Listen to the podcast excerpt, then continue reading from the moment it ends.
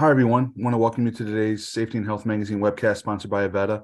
Letting you know as you file in that you are in the right place. We're going to allow a little bit more time for people to get settled and get things going in about a minute from now.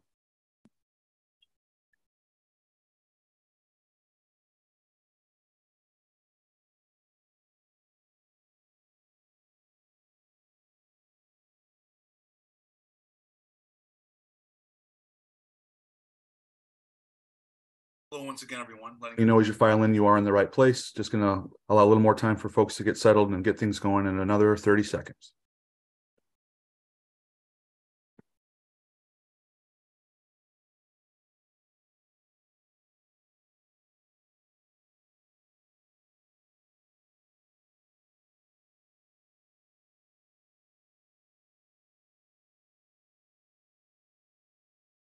Official hello, everyone, and welcome to today's Safety and Health Magazine webcast How to Make Your Safety Training Stick, sponsored by Avetta. My name is Kevin Druley. I'm an associate editor with Safety and Health Magazine, and I'll be moderating today's session. Thanks for joining us. In a few minutes, we'll start our presentation, but first, let's pr- review some preliminary items. The views of today's speakers and organizations are their own and may not necessarily reflect those of the National Safety Council or Safety and Health Magazine. Any mention of a commercial enterprise, product, or publication does not necessarily mean the council or magazine endorses those items. At the end of today's webcast, we'll conduct a question and answer session. To ask a question, simply click the Q&A button at the bottom of your screen, type your question, and click the send button. Feel free to ask your question at any time during the presentation. You don't have to ask, I'm sorry, you don't have to wait for the question and answer session to begin. We'll try to answer as many questions as possible, but because of the large number of participants today, we may not get to every question. Any unanswered questions will be forwarded along to today's speaker. At the end of the webcast, you'll be asked to complete a brief evaluation survey, and we'll let you know more about that after the presentation.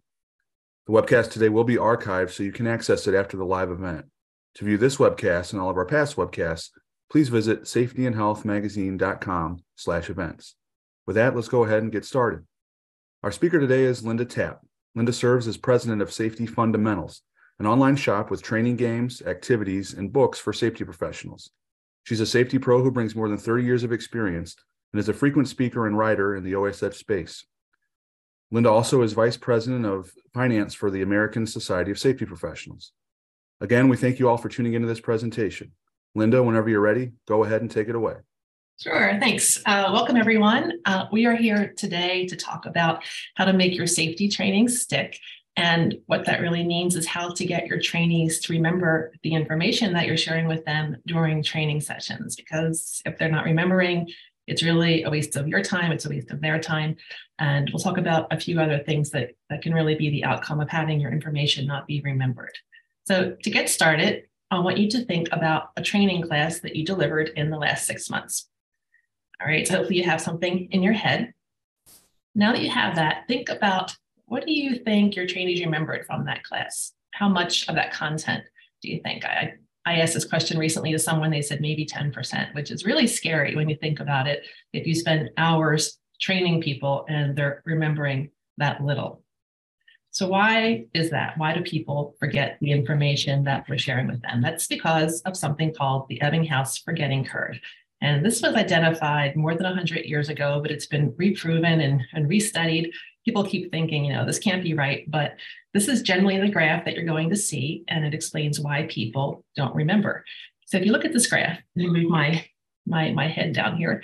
Um, if you look at the graph after day seven, right, that's about 10%. That's what people are going to remember after seven days. And that's traditional training. That's like lecture type training, which unfortunately is how much of, of training is done where people sit in a class and someone just talks at them. So if that's the kind of training that you are being told to deliver, people aren't remembering a whole bunch of that. So what's the problem if people forget? You know, when it comes to safety and health, it's a little bit different than if you delivered sales training to a bunch of, say, car salesmen and they forgot the training, right? They're not going to sell a car.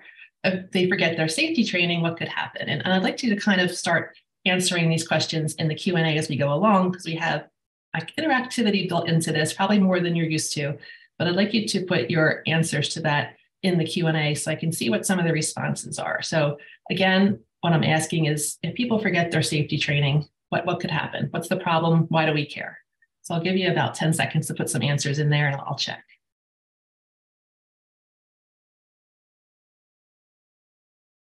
I see injuries, death, right? Injuries, great. Workers get injured, right? So you're, you're all right on the money, right? It's, it's a lot different than if it's just some kind of other workplace training that doesn't have the big negative effects. Oops, let's go back here. All right, like accidents, time, and money, that's the big three, right? Someone doesn't pay attention in training or they forgot their training, it's going to lead to workplace accidents. It's also a waste of time, which I mentioned earlier, and time is money. It's your time as a trainer and it's their time. You're pulling them off the job, you're pulling them off the line, and it's wasted time if no one's getting anything from it other than you checking a box or management being able to check a box. So we're going to talk about making it stick, which really means retention. So it's how you're going to get people to remember the important information that you're sharing with them. Right, but first we're going to have a quick quiz. So you get quiz two during this. And remember, what is the Ebbinghaus curve? Anybody want to put that in the, the Q&A box? I can see if you remember the answers for all three of these. And how much content is remembered after seven days and the three problems of forgetting. Good retention over time, right? That's the Ebbinghaus curve. How much content? Let's see if anybody got that one yet. I don't, oh, 10%, great, thank you. And then the three problems of forgetting, see if they're down here. Yep, money, time, injury is perfect. So you'll also see on this quiz that on the left column, it shows a confidence rating. And this is just a, a, small trick to help you get people remember the information longer. So if I had asked you, put the confidence rating in the left column for how confident you are that that answer is correct, right? That would actually, in the long term, help you remember the information and the correct answers longer. So say for the Ebbinghaus curve, you signed in late, you have no idea, and you put down 5%. You're 5% confident that you knew the answer. When we go through the final answers, you're going to pay more attention to see if you were right or not. So it's really easy to change some of your quizzes and however you evaluate employees to have that little confidence rating column on the left-hand side and ask people just to rate simply how confident they are. If they're 100% confident, they're going to want to look too to see if they're right in the end. Okay. So retention techniques we're going to talk about today, reinforcement, real world, spacing, retrieval practice, and reduction.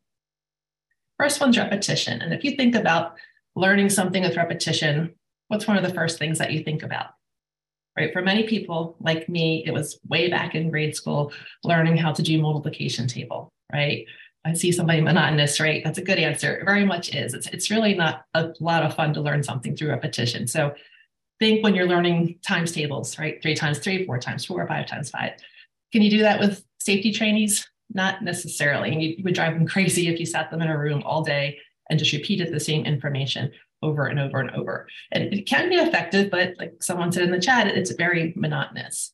So something called spacing is a better way to do that. So you can repeat the information, but you space it out over time. And it, it's really the same technique for anything that you're trying to study. Say you're studying for a certification exam, you don't want to sit there and just read the same information hour after hour after hour. If you can space it out a few days here, maybe a week later, as much as you can put space in between those study sessions or those learning sessions, it's going to help it stick much longer.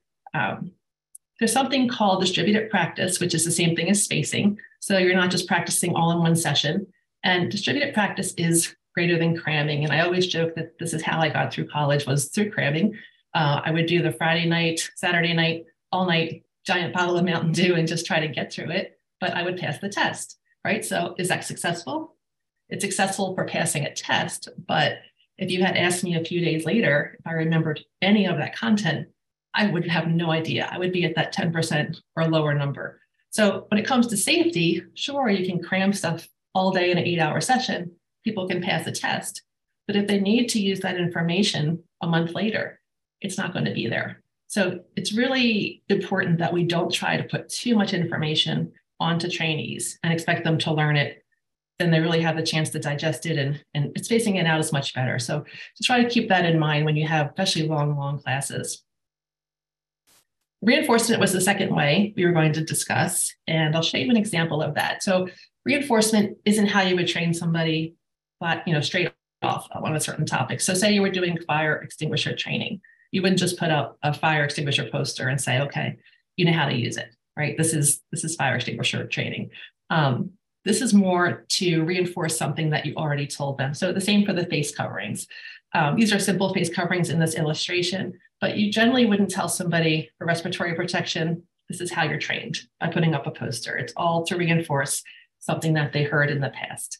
And one of the, the key things you can do with reinforcement um, in the form of posters, like you see here, and, and many people use workplace posters as a form of safety communication, is to make them a little bit more difficult. So if you look at the slide here, you'll see the PASS acronym, which probably most people on this call are familiar with or even learned how to use fire extinguishers with that acronym.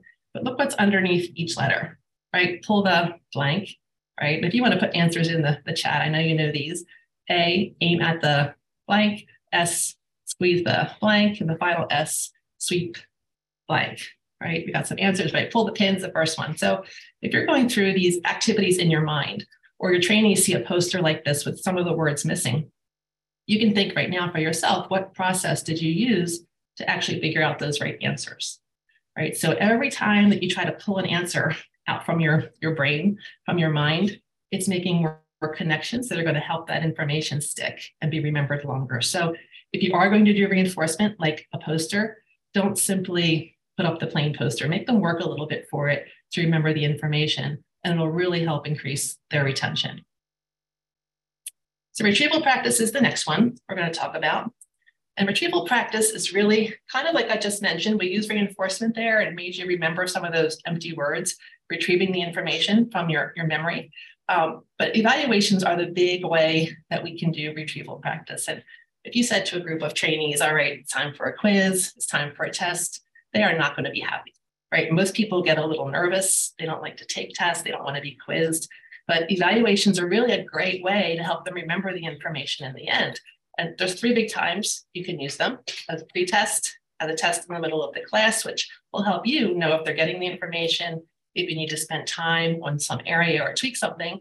And the typical place most people use tests are after the class is done, so the post-test. So what I'm going to show you are, you see the two examples up here that are small. I'll show you a bigger one in a second. Uh, these are crossword puzzles, and one is something I call a crazy crossword, which is reverse puzzle. These are really great ways to test people. And it looks like a game or you know something that's fun, but it's really a test. It's same questions, just put into a crossword puzzle form. So I call these sneaky tests. People tend to get less stressed out they see something like this because it's familiar, they don't think it's a test. But it's just a really good way to still evaluate how much information that they know or don't know. So I mentioned pre-test here. If you have people coming to class that have been to this class 10 times, I know everything, start it off with one of these puzzles and see how they do. If they fly through it and know all the answers, great. But if they don't, you know where you can focus your particular training topic for that day. So again, about better retrieval practice, we mentioned the blanks on the poster. I wanted to show you these two examples as well. So you look on the left, what is the Ebbinghaus curve? I think you know that already and how much content is remembered after seven days. So versus the versions on the right. What is the Ebbinghaus curve? A roller coaster, the graph for learning versus retention, an electric car, right? So if I gave you the question that way, most likely you would get it right, right? I think almost anybody would probably get it right. The bottom one, how much content is remembered after 30 or 50%, that's a little trickier, but the correct answer is still in front of you right? It's much, much easier to pick a correct answer out of a group of multiple choices than to have to fill in the blanks. So if you have any control over the test or the quizzes that you're giving your trainees, try to make them a little bit harder, have them fill in the information and not just have to identify the correct answer in a, in a certain group of options. So back to the quiz we had before, right? This is repetition. Ebbinghaus, how much after seven days? What's the three problems of forgetting? You're probably all getting them like that, right? Because we're going through it. So it's just another refresher that we're just throwing in one more time. So I want to share this quote with you by Peter Hollins, who is, I like to think of the father of accelerated learning. And a lot of the games and activities that I all talk about is really based on something called accelerated learning. And if you're interested in learning more about that, check out his book right there, The Science of Accelerated Learning. So he says the principal benefit of retrieval practice is that it encourages an active exertion of effort rather than the passive seepage of external information. Okay. So if I showed you the same quote this way, right, could you pick out the right answer? Right, hopefully we just went through it, but it's a lot easier when the three answers are in front of you. Now, if I showed it to you this way, you should be able to get the idea about how much harder it is. It encourages n blank, blank of effort, right? Rather than the passive seepage. So your mind works a little bit differently when you're trying to pull out that information than if you're just trying to pick it out of a group of options. So productive failure, something I wanted to mention, and I'll share this quote with you as well. This is from another book by a paper done by Bjork and Bjork. Um, techniques used to speed the rate of acquisition by trainees can fail to support long-term post-training performance. And the introduction of difficulties for trainees enhances post-training performance. Now think about yourself, right? When you're learning something new and you fail, it's frustrating, but you're probably going to remember what to do differently the next time. So by us building in a little bit of difficulty into the materials that we share when we're doing training, it's going to help people in the long term. So don't be afraid of failure. Also, when we do failure in training, you're helping people learn to be a little more at ease or vulnerable with failing because sometimes you think, oh, we can't fail. No one can make mistakes. But it's not always bad to make mistakes. We learn from our mistakes. Lessons learned are, are a great thing to throw into safety training. So productive failure isn't a bad thing. So just keep that in mind when you're worried about making something too hard. So again, building in negative outcomes can increase comfort level, level with vulnerability and failure. You want to introduce some challenging opportunities, specifically to let participants struggle. And I'm going to show you some activities and have you do a little bit of struggling yourself. So hopefully you can participate even though you're sitting at home or in your office. And again, interactive safety training games are a great way to do this. Um, it's really low risk. If someone loses a game or doesn't do well in a safety training activity, nothing bad's going to really happen. Um, it's not like a safety emergency or something terrible. So it's a really good way to build in people getting used to not doing really well. So real world is another option. This is us really adding in what they're familiar with. So I always give the example of say you work in a warehouse. You would not use an off the shelf video of a bakery or a hospital, right? You want to have things be very, very familiar and recognizable to your workforce. It's going to get their attention more and they're going to be able to remember the information longer. If you showed someone in a warehouse how to walk out a, a mixer in a bakery, it's not going to stick as long as it would as if you showed something that they do every single day. Um, these are some examples of how you can throw in real world situations. These are three different workplaces. And if you, you can find a photo or take a photo or even stage a photo of people that they work with doing their day to day job, it's really going to draw them in. Hey, I know that person. I recognize that facility. You can have them analyze these pictures. Um, look at the woman on the right sitting. Right? If you've had any kind of training in ergonomics, you might notice some stuff going on there. So even if it's not their facility, though, it's a real person, which I always prefer over stock photos. And they start to look and they start to analyze, and they help helps them to really remember and focus things more, especially if it's their own their own workplace. Reduction is another method for retention, and this is just breaking stuff down.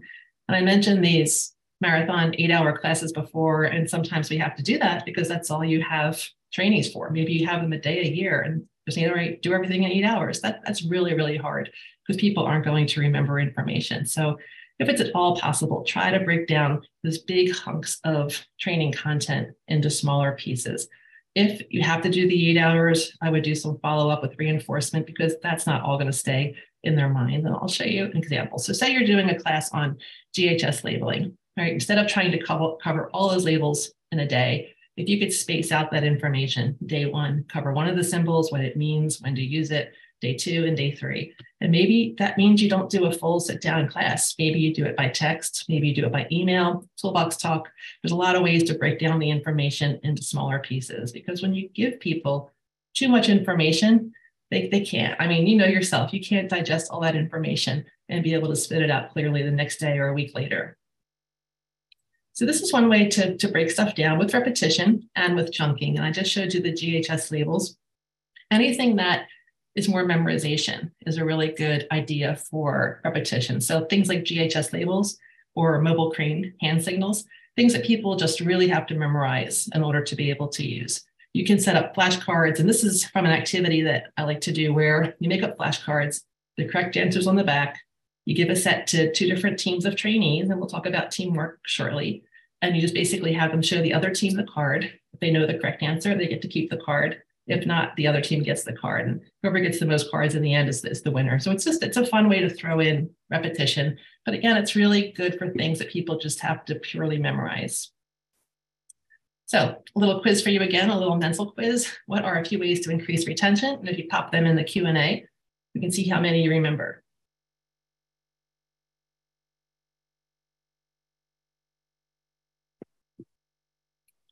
Reduction, good, we got one. Spacing, repetition, reinforcement, real world. All right, all right, I think we're, we're pretty on target. Go to the next one. These are the ones I hear most often, right? Repetition, reinforcement, retrieval practice, real world, and reduction. And then usually the one that somebody already put in the Q&A that I see, maybe you all didn't get this one. There's one that's usually missing. And can you guess what that is and why? I'll show you in a second. That one's spacing. And if you can guess, the other ones are all R's. They tend to be remembered longer. And spacing is the one that most people tend to forget. So again, see, I'm torturing you now with this repetition. What, one second, what were the six ways? Right, repetition, reinforcement, reduction. I can talk really fast. I can run through them, spacing, and realistic, right? You get it. So back to teamwork. I mentioned earlier that I was going to talk about teamwork a little bit. And you'll see when we go through some of the activities, it's hard because we're spread out all over the place. That teamwork is really important when you're using safety training activities. And for a few reasons that I do almost everything in a team. First, I never want to embarrass anybody with a training activity. If someone feels, I think not incompetent, not the right word, but embarrassed or unsure or unconfident that they can't do the activity, they're going to shut down and really stop learning. So you don't want to ever put someone in that stressful situation of not being able to do an activity. So when you're in a team, there's safety in numbers, right? There's also a large literacy problem in the US, and people don't really realize that, that a large percent of workers in the US don't read above a fifth grade level. So if you give somebody a written activity that has a lot of really big safety words, and we have a lot of big safety and health words out there, you don't want them to struggle and not be able to do the activity on their own. So I must always do things with teamwork. So when it comes to teams, here's another question for you. What do you think is the ideal number for a team?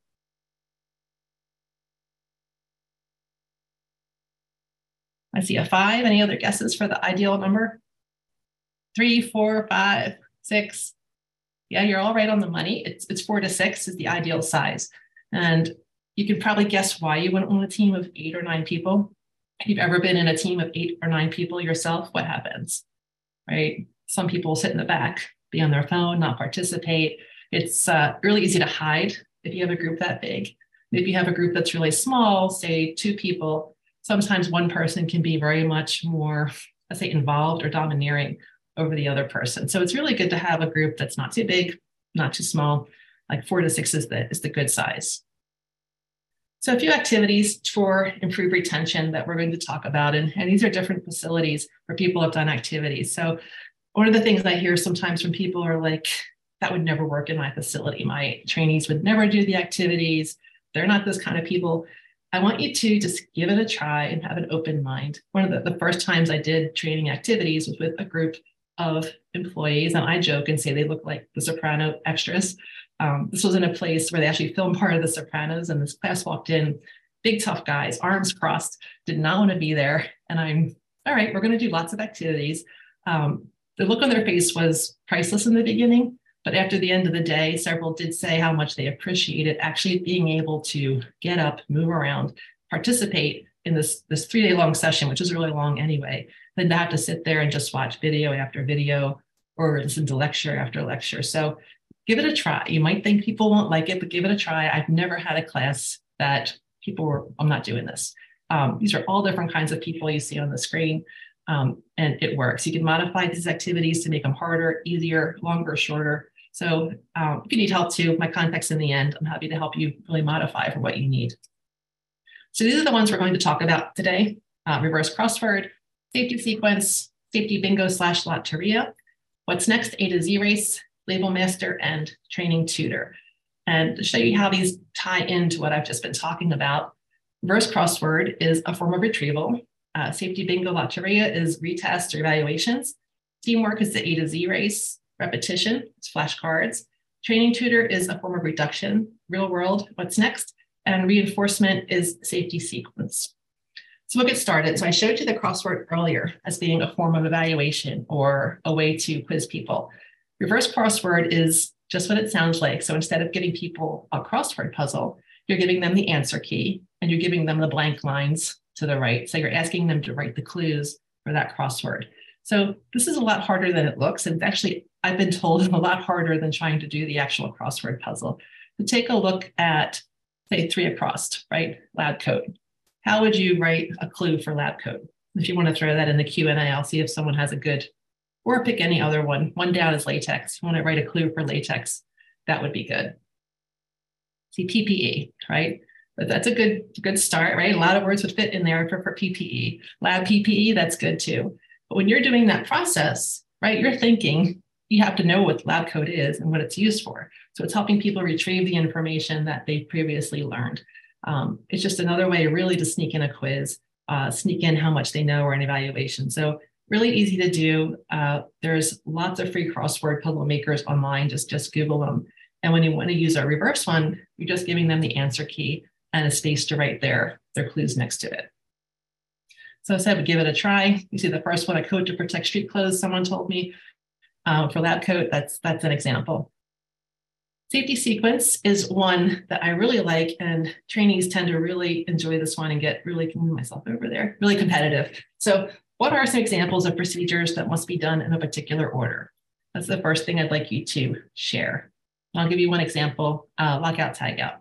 Right? A lot of places have a very particular order for the steps of lockout, tagout. So what other things involve a certain order of steps? See lockout, yeah. Confined space entry, yeah, good. Yeah, donning PPE, good. Uh, fire extinguisher use, spill cleanup, right? All really good examples. So anything that involves a certain set of steps, you can use safety sequence with.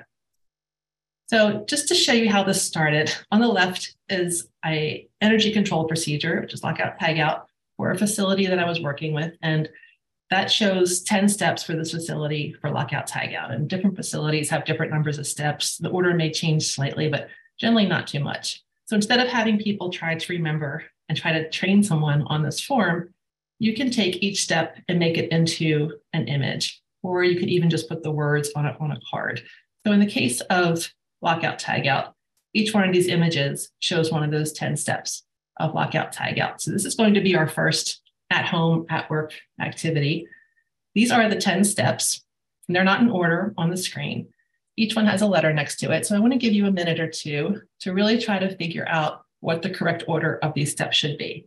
So if, for example, I'm just picking randomly, F is first, you're going to come back in the Q&A and put F as your first one. But if you can figure out all 10, you know, F, A, B, D, G, put them in the order that you think that they should be. So 128 now Eastern time, I'm going to give you until 129. If you can go that fast, maybe 130 if we don't get any answers. And I just want to see if you can go through this process and figure it out. So I'll keep an eye on the Q&A. If you need help, put a question in there too.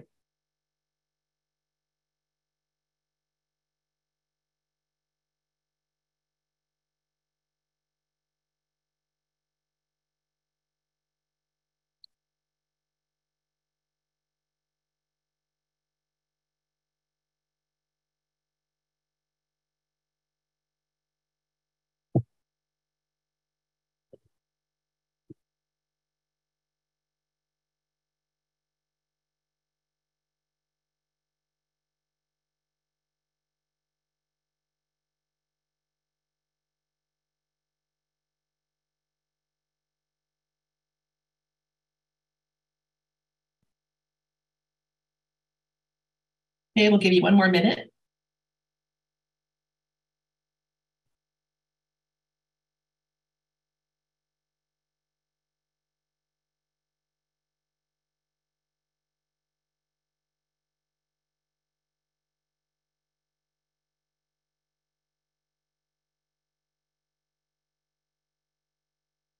interesting people that are getting answers in here really quickly. I'm curious if you're electrical safety experts because some people are much quicker. Uh, it's much easier to do. Let's see.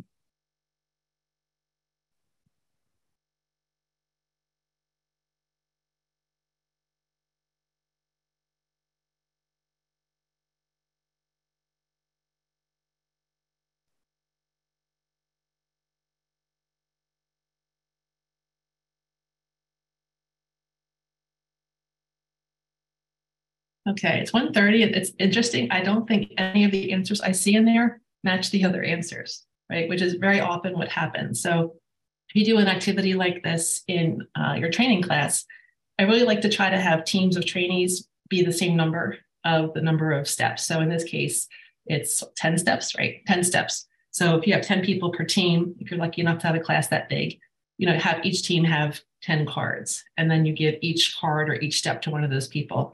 And generally, you might have saw in one of the earlier pictures, people have to stand up in the correct order from start to finish, right? So the first step is the first person, and they tend to rearrange themselves. It's interesting to see how the teamwork works and how they discuss amongst themselves who goes where. And almost always, I'd say 99% of the time, the teams don't have the right answers. So I see here, I'll give you the right answers in a second. In, in that case, what do you think happens if they don't have the right answers?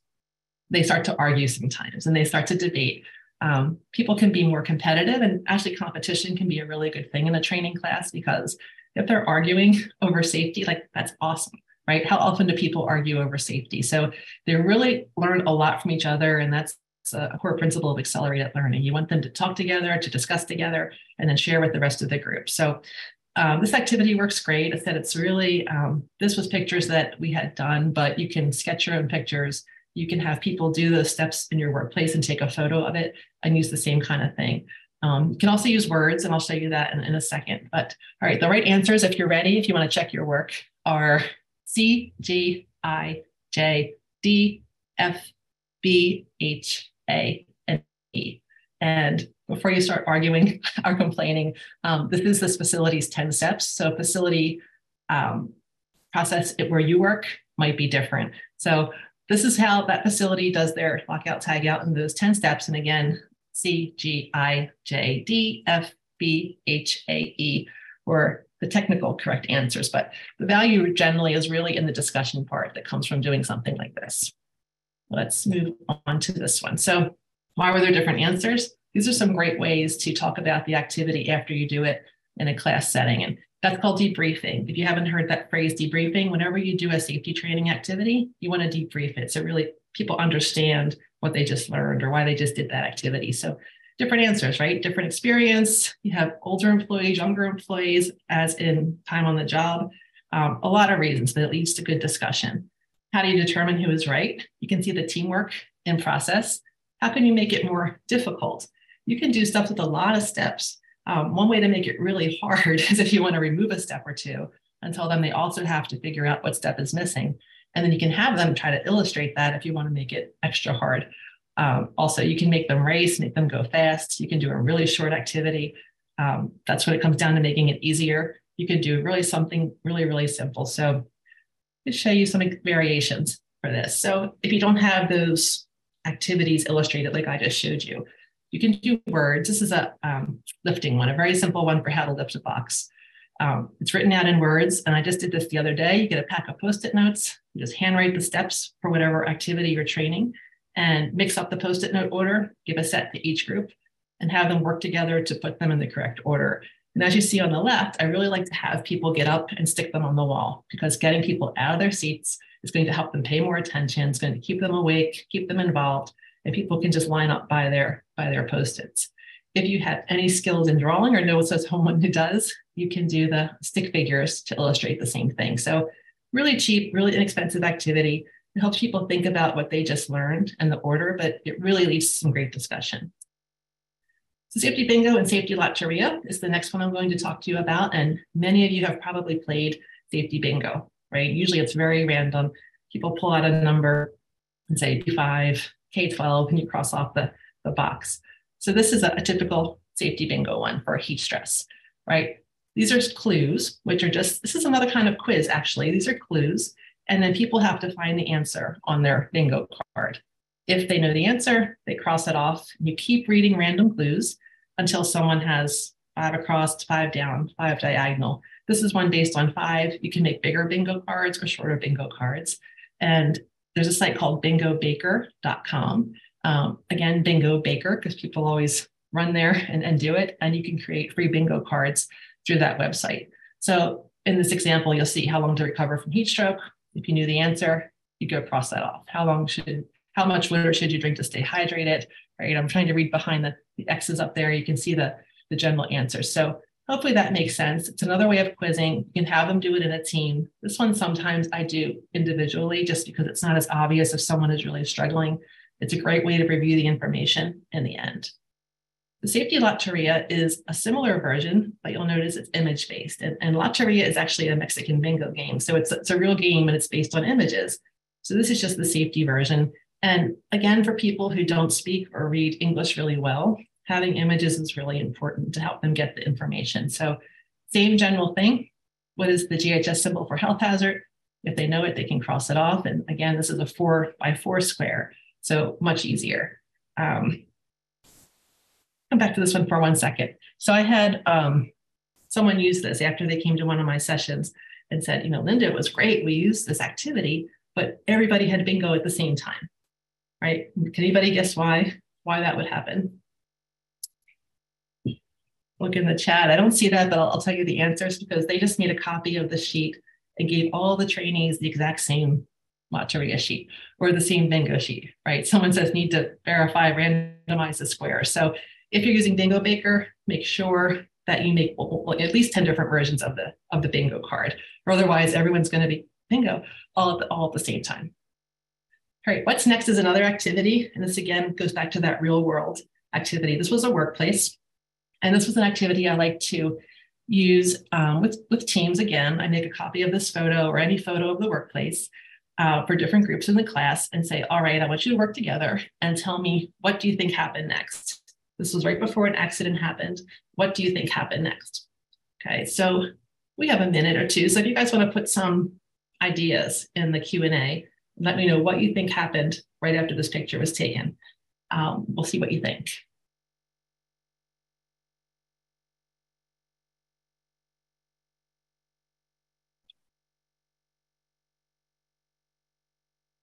We got some really good ideas in there.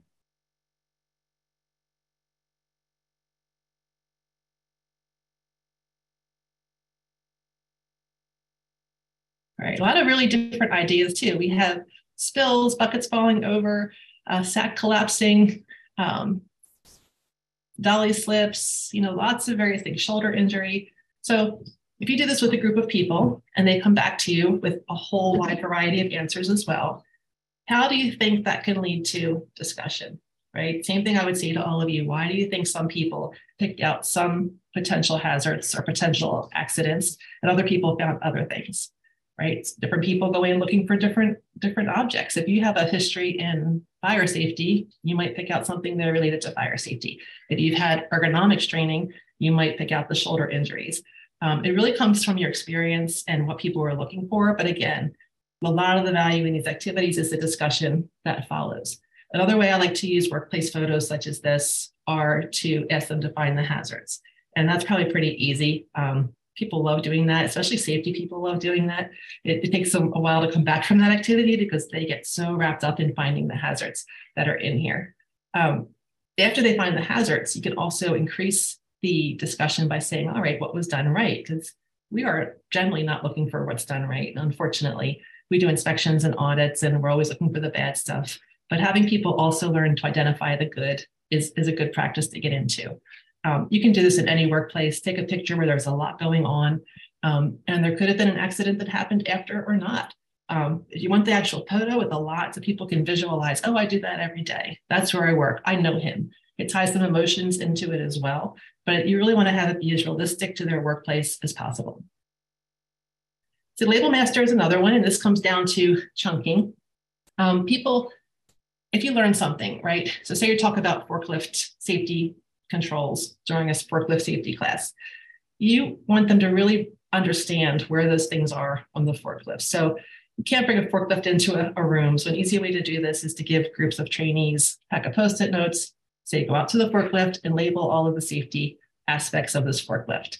Um, same thing for fire extinguisher. That's a much quicker, easier thing, and you can bring that into the training room. But have them after you presented the information, go back and label it. So it's just another good way to break down the information and have them apply real world to what you just told them. So teaching others is one of the, the best ways that you can learn information. And if you do safety training, you know that before you go deliver a safety training class, you are probably really learning that information, right? So anytime anyone has to present to their peers, especially, they are going to really learn and remember that information. So if you can give trainees an opportunity to share what they know with other people, either through teaching part of the class, um, sharing just knowledge, general knowledge, case studies, storytelling, it's really a good way to increase retention. And I wanted to share this pyramid with you, which many of you may have seen. This is the general pyramid. It's been quoted and cited for years and years and years about how people remember. So you'll see at the top is lecture, and you can probably agree that if you're sitting in a lecture, the amount of that you remember is going to be lower than if you're teaching others, which is the very bottom of the pyramid. And you see what my head is blocking here? Um, actual percentages are debunked. So if someone says to you, oh, people remember 12% of what you told them five days after the lecture, or people remember 36%, you know, eight days later. All those numbers mean absolutely nothing. People have tried to find the original source of those numbers, but people just keep reciting previous bad reports. So the numbers mean nothing. People generally agree that this pyramid is how people remember more by these different delivery methods. So lecture, of course, is the worst because people are not just passive sponges that sit there and suck everything in. Reading, second, audiovisual. You see what the bottom ones are where we really start to increase retention. So interactive activities that we've been going through play into demonstration, discussion groups, practice by doing, and teaching others. So when you want people to remember, try to definitely build in at least a few of those bottom items. So again, interactive learning games can increase long-term retention rates by up to 10 times a significant statistic when considering knowledge retention, which that's huge, right? If you can throw in a game or two that people are involved with, that's realistic, it's going to help them remember, which is really, really important when it comes to safety training. Here's our friend Albert Einstein, the way to learn the most when you're doing something with such enjoyment that you don't notice that time passes. So you have people in class, they're not looking at the clock, is this class almost over? If they're working with their peers, doing something fun, it's going to make the time pass and they're really learning and they may not realize that they're learning the information. So we have some more retrieval practice for you. And I showed you that safety lotería earlier. This is a safety lotería version of what we talked about in the last 42 minutes. Um, to make this a little challenging, I'm going to show you what we have. These are 10 different QR codes. And if you get your phone and scan one of those codes, you will get your own lotería form. I could just show you one form like that, but then we'd all have the same correct answers in the end, right? So I want you to scan one of these codes, pick a random code, and you will get a form in front of you. All right, so I'll give you a second to do that. And then I'm going to read you the clues, and you're going to try to identify if you have those answers on your personalized safety lotería form. All right, so, so Dan, I see for, for the for the no scanning capability, after people get a chance to scan, I will go back to the previous slide so you'll have a version in front of you.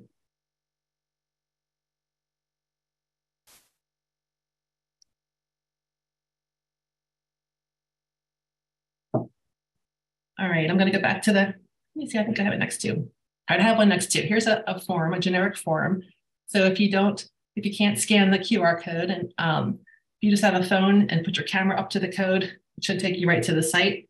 If you don't, we'll just pretend this is your card um, we have a lot of people on the call and there's 10 different cards. So we're all going to have some of the same cards anyway. But if you have a, a, form in front of you, I'm going to read you a clue. And if you know the answer, um, just imagine you're crossing it off. All right. If you think you get four in a row, uh, put it in the, the Q&A so we know that somebody got the correct answers.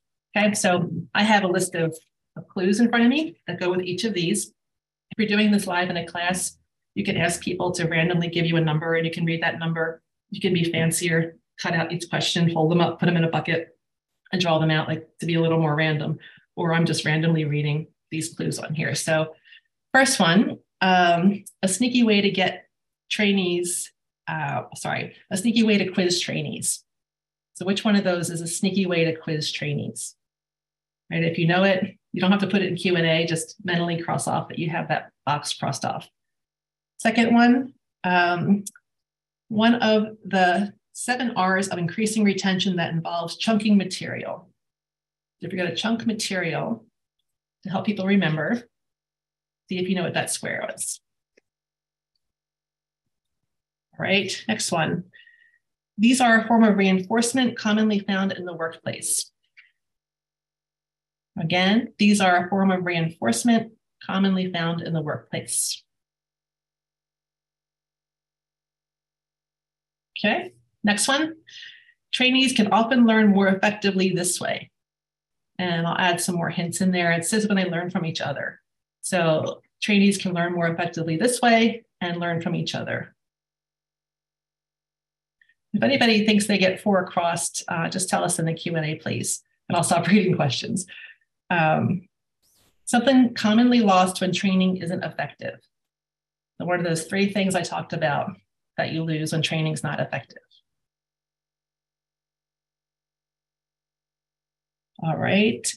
Um, when someone learns by getting something wrong, it is called, right? That goes back to the struggle. When someone learns by getting something wrong, what is that called? All right, how about this graph represents how much is forgotten over time? Again, this graph represents how much is forgotten over time. Anybody getting close and have at least three in a row? Maybe two? Said you could pop in the QA and just tell us if you're getting closer to having four across, four, di- four down, or four on the diagonal. Somebody has three. Good. So we're getting close. Let me pick another random one. Um, a type of safety bingo game that uses images. Again, a type of safety bingo game that uses images. All right, I'll keep going. An activity that involves post-it notes as a way to check knowledge.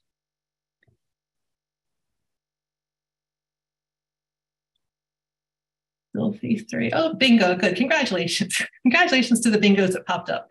Um, so hopefully you can see how this works. I'm not going to read back through the correct answers, but this is really everything that we covered. And it's a good way to review with your trainees. It's fun with a little bit of competition. It's always good to add in some, some randomness to how people win. So, you know, who knows what answer I'm going to pull out next and read. If it's all based on skill, it's really heavy on the test. If it's add in some, you know, randomness like rolling dice, things like that, it throws in a little bit more of the, the game part and the, the fun part of it. So hopefully you see how that works. Again, you can create these with bingobaker.com, which I have no affiliation with at all. It's just a great free website for creating bingo cards. Um, let me go back to this last activity that I wanted to show you. This is one of my favorites for wrapping up activities. Um, again, really cheap. The stuff I've told you about today costs nothing. It's not fancy technology or anything like that. To do this activity called A to Z review, all you need is a piece of paper and you put your training training group into teams. You have each team have the paper with the line down the middle and A to M down one side and N to Z down the other. So we'll go through this just for a few minutes. If you want to start throwing answers in the Q&A, we can do it as a group. I always make this one a race because it's usually at the very end, people are getting a little tired. When I tell them there's a race, and especially if you have some kind of prize, people will work really hard together as a group to get this one done. So you ask them to put down any word or phrase that begins with those letters and see who can finish the fastest. Right. And people get people look at their notes, which isn't a bad thing. They can dig back through their notes and they're reinforcing what they learned already. They talk amongst themselves. People get very creative on how they think of these letters. So you'll see the first one, A, accelerated. I talked about accelerated learning. Any idea what you would put for anything else on here? B, C, D, E. What word you put in? Distributed, bingo, great. How about some C's, E's, F's? Let's see what else we have here. Yeah, bingo baker, chunks, right? So when you're doing this activity yourself, even, you're probably going through what did we just talk about? So it's making you think, it's making you retrieve the information longer. And by retrieving it again, you're increasing retention. So hopefully when you go to work on your future safety training programs and trying to design in some interactivity, you're going to be able to remember a little bit longer. As you see, create team, evaluate, Good. Now, I'm curious if anyone can think of an X or a Z, because they usually give people a lot of trouble. Uh, I'll tell trainees to be creative with X and Z. Let's see how creative you all are with those two letters. I see zealous, that's a good one. I see label master for L, good. D, domino, art retrieval, C, content, good. X, bingo, LOL, I like that one too. Um, xylene, good. Fabulous. Xerox, good. Is zero confidence. Yeah. So sometimes it can be pretty funny. People have done um, exit, you know, with the X um, exactly. Like they get very interesting with their spelling sometimes, but I think that's all fine. Again, the idea is that they're remembering the information and they're discussing it with their peers. Finally, that, that is the end of my formal presentation to you. This is how you can reach me. Um, I do send out a monthly safety training newsletter with activities and ideas, but I'm always happy to help anybody. If you have a specific topic, I probably have something in my file of a jillion games and activities that I can send you for something special. So don't hesitate to email me and reach out and let me know how I can help you. Uh, I think we have time for Q&A, right? We have 10 minutes. If anybody wants to put any questions in there, I can try to answer them for you. Well, yeah, excellent. Great job, Linda. Thanks Thank for sharing you. your, your insights and your expertise. Before we do start the Q&A, just want to let everyone know about the evaluation survey that we're asking you to complete. The survey will open in a different screen after the webinar. Your input's very important as it helps us improve our future webcasts. Um, again, you all should be familiar with, with the good old Q&A button at the bottom of the screen just from Linda's presentation, but as she indicated, if you'd like to ask a question here in the next few minutes, just type that question and click the send button to submit. If we don't get to the question today, the unanswered questions will be forwarded along to Linda. And now we will get to those questions. To start, how can refresher training be more interesting? Refresher training is one thing that I think people struggle with a lot because a lot of times if you've done it, you know, people show up thinking, why am I here? I've been here before, I've heard everything before. So, so one of the good things to do with groups like that are something like the training tutor that I mentioned earlier. You want to have people really share what they already know and teach other people. So say you have a group of 20 people coming to refresher training, I would put them in teams, have one team create an introduction, one person talk about topic one, two, or three of the class, have another team work on making a quiz or like a final test, have maybe one team come up with an activity if you if they're used to doing activities, but really put the work back on them. So as a trainer, it's great for you. You can rest a little bit. And then when it's when they've had some time to work on that, just go through and order. All right, who had the introduction, you present. Who's doing topic one, two, or three, you present. So you're covering the information and you're also learning what they don't remember really well. So if they're struggling, you can focus on that part of the refresher training. I, I see one question in here I wanted to add in real quick. Yes, Bingo Baker. Yes, Bingo Baker is what it what it is. B-I-N-G-O-B-A-K-E-R. And Bingo Baker was its name. Oh, sorry. Yes. yes. um, next, next question. Um, what are some ideas for training activities for multilingual audiences? I think that's more and more common as most people know. I've had people tell me that they have six, seven languages in their facilities or that they're working with. So that's why you really need to lean on the images. Um, image-based safety training is, is super important, as I mentioned, even not just for multilingual audiences, because there's a lit literacy problem that we often don't talk about. And sometimes you might not even know um, that something happened. I've heard stories from other trainers where someone comes up to them and says, I can't do this, I can't read. They might never have known that information. So focus on the images. If you use images, we could talk about images all day. You don't want to use just fluffy images like decorative stuff. You want to have something that's very, very close or exact to the content. So say you're talking about electrocution, right? You wouldn't want to show just a skeleton with a bolt going through, right? Because if someone didn't speak English, they're not necessarily going to look at that skeleton, you know, clip art and know that that's electrocution. So you always want to find a very closely related image and make it as clear as possible. Also, if you use images, it's very helpful to put a small amount of text next to them. There's the image superiority effect, it's called, and it shows that people remember much longer, even if they understand you know, English fine. If you put a small amount of text next to the image that it goes with. We are getting a few more questions, but also some some comments. Um, a couple people just indicating that they love the session. They really appreciate the interactivity and, and the practicality things they can use right now. Yes, good. Yeah, thanks everybody for participating. I know doing this virtually is a little different than if we're doing it live. I think we're all getting really used to that now. If you do it yourself, it is a little trickier than doing it in class. Hopefully you can do it all in class. Next question asks, how often do you do a review for an eight hour class? Um, I'm not sure what you mean exactly, if you mean review, but like for an eight hour class, I would throw an activity in there every 12, 15 minutes, which sounds crazy, but reviews can be very, very short as well. Because if you give them much longer than that, they start to zone out and may not pay attention. So on longer classes, I would throw in a lot of a lot of interactivity. And it can be as simple as asking a question and having them discuss it with their neighbor. It doesn't have to be a full-blown, you know, 20 minute thing that like we just talked about. Next one, they're using a hypothetical situation such as with forklift training, but it asks, how would you use this approach to combine hands-on training with a classroom setting? With, with things like that, there's something called the flipped classroom that some of you might be familiar with. if you can give them anything ahead of time before they actually come to the hands-on part, that's where I would combine those things. So for example, say you sent something out before and you wanted them to work on it, right? You can do the interactive part there or even have a, a pre-session that's virtual or in class before you go out and do the hands-on part of it. So as long as you build it in, um, I think that's how you could probably do something like hands-on forklift training and still throw this part into it, you know, the interactive part that increases retention. Forklift training, I think, generally tends to be very remembered anyway, right? Because it's hands on, it's something they do every day.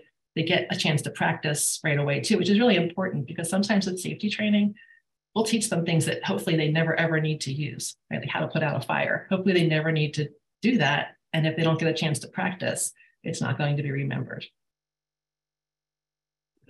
Next question asks just to briefly backtrack on the name of the Peter Hollins book and anything yeah. else you might want to add on. It was the science of accelerated learning. So I'm doing that from memory, but I'm pretty sure that's the name of it is the science of accelerated learning.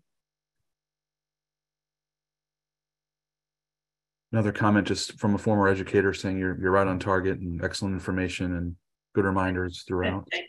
Um, and I think most safety people, we never have any kind of uh, training on how to train, right? So many times you're just thrown in front of a group and says, here's the procedures, go do it. So I think even learning just a little bit of the basics can really help us all be much better safety trainers again, everyone, there is still some time to to ask a question of Linda, and if you'd like to do that, just click the Q and A button, type your question, and click send. Um, as we wait for for any more, Linda, anything unsaid or just things pop into mind subconsciously? Um, not really. I think I think building stuff in sometimes is a little risky for some people. Honestly, they're they're afraid to try it and afraid the reaction they're going to get. But I said before, I've never had trainees be miserable. I mean, maybe you get the one old grumpy person in the back who doesn't want to participate, but generally people really like to be active. They don't want to sit there and just listen and listen and listen um, for hours on end and not get to participate. So, you know, they might complain about getting up and having to move, but movement is really good. Like you know yourself, you, you can't doze off or fall asleep if you have to get up and move. So give it a try if you're hesitant. Um, start small, start with one activity maybe if you're really hesitant, but I think once you get used to it and your trainees start to enjoy the training classes, you'll be ready to add in more and more, you know, as you get more experienced. Next question, get, getting back to training. Um, says my training mostly is virtually and with limited time, which can be challenging. What tips can you give me? Yeah, I would do so. What I mentioned earlier with the flipped. If there's any way you can send them some stuff ahead of time, especially any kind of handouts, thing they need to scan or work on, um, try to use some of that non-classroom time a little bit more so they can do a little that ahead. Sometimes people send out all the information before and then the limited time virtually is just going through review, or you could have that whole review time just be activities, but they've had to have that information earlier. So that's a that's one way to I think try to you know get squeezed more out of a little bit of time that you may have been given to spend with them, unfortunately. I mean, like I said before, time is money, right? So people don't want to let people go sit in training for hours even though it would be really nice to have them that long. This next one kind of dives into some some generational um, issues in the in the workforce, saying just that sometimes it's said that older people might learn different from younger people and technology and things. Um, how do you manage both when they're in a classroom like that? Yeah, I, I, like to pair them up together. Honestly, I think if I have someone who's never seen a QR code before, you have them work with somebody younger than them. The same thing for experienced employees. If you have somebody who's been there 30 years, I like to have them with a new person. And we can talk a lot too about the influence of ambassadors, coaches, mentors when they go back to the, the workplace. Because if they sit in training and then they go back to work and no one's doing what they just learned about, it's really helpful to have somebody like that. So it's the same thing in a class. I like to kind of pair people who you'd never think about pairing together. I also don't like to have groups of friends hanging out because when you do the the breakout stuff, they're just going to talk and talk and not, you know, do what they're supposed to do. So I try to mix them. I mix ages. I try to have as diverse group as possible. And they actually learn more from each other that way. Um, you mentioned like the young people might be better in technology. It's not always true. Um, they might learn a ton from the person who's been there for 40 years who has no idea how that what a QR code is or, or how to scan it. So I do like to mix them up and it seems to work really well. Looks like we've got time for one more question if you're game. Um, how would you apply seven times, seven ways? I'm not sure if I understand that one. Let's think what that is again. How would I apply seven times seven ways? Can you tell me more about that question? That's what they have. If Yeah, que- I question or if you're still around. Um, to, to- oh, I'm sorry. Present. Uh, Uh, proceed with the new information, seven times in seven different ways. Um, so say, I'm guessing, you say you have to do a class every hour for seven hours um, on the same topic. Maybe if you have a huge group of people, hundred people, and they come seven different hours, we'll see if I'm on board. Um, I would take these different activities and almost all these activities you can modify for any topic at all. So pick the ones you like. You could do, you know, safety bingo for one of them. You could do the A to Z race on the second one. You could do safety sequence for the third one. So just really find the ones that that are resonating, that are easy. And I would spread out the topic. Like it's repetition, right? They're doing the same topic seven times, but seven different ways. So it's going to keep their interest, but it's also going to help it stick a lot longer. Well, thank you. Unfortunately, we have run out of time today. Sorry we didn't get to everyone's questions, although I, we may have. I appreciate Sarah's help, especially with going through all the the Q and A feedback today. But if there are any unanswered questions, be assured they'll be forwarded on to, to Linda. Once again, we hope that you take the time to fill out the evaluation survey that we mentioned and give us your feedback. Again, we uh, we really appreciate it. With that, we end today's Safety and Health Magazine webcast. We'd like to thank Linda Tapp, everyone at Avetta, and all of you who listened in. Thanks and have a great day. Thank you, everyone.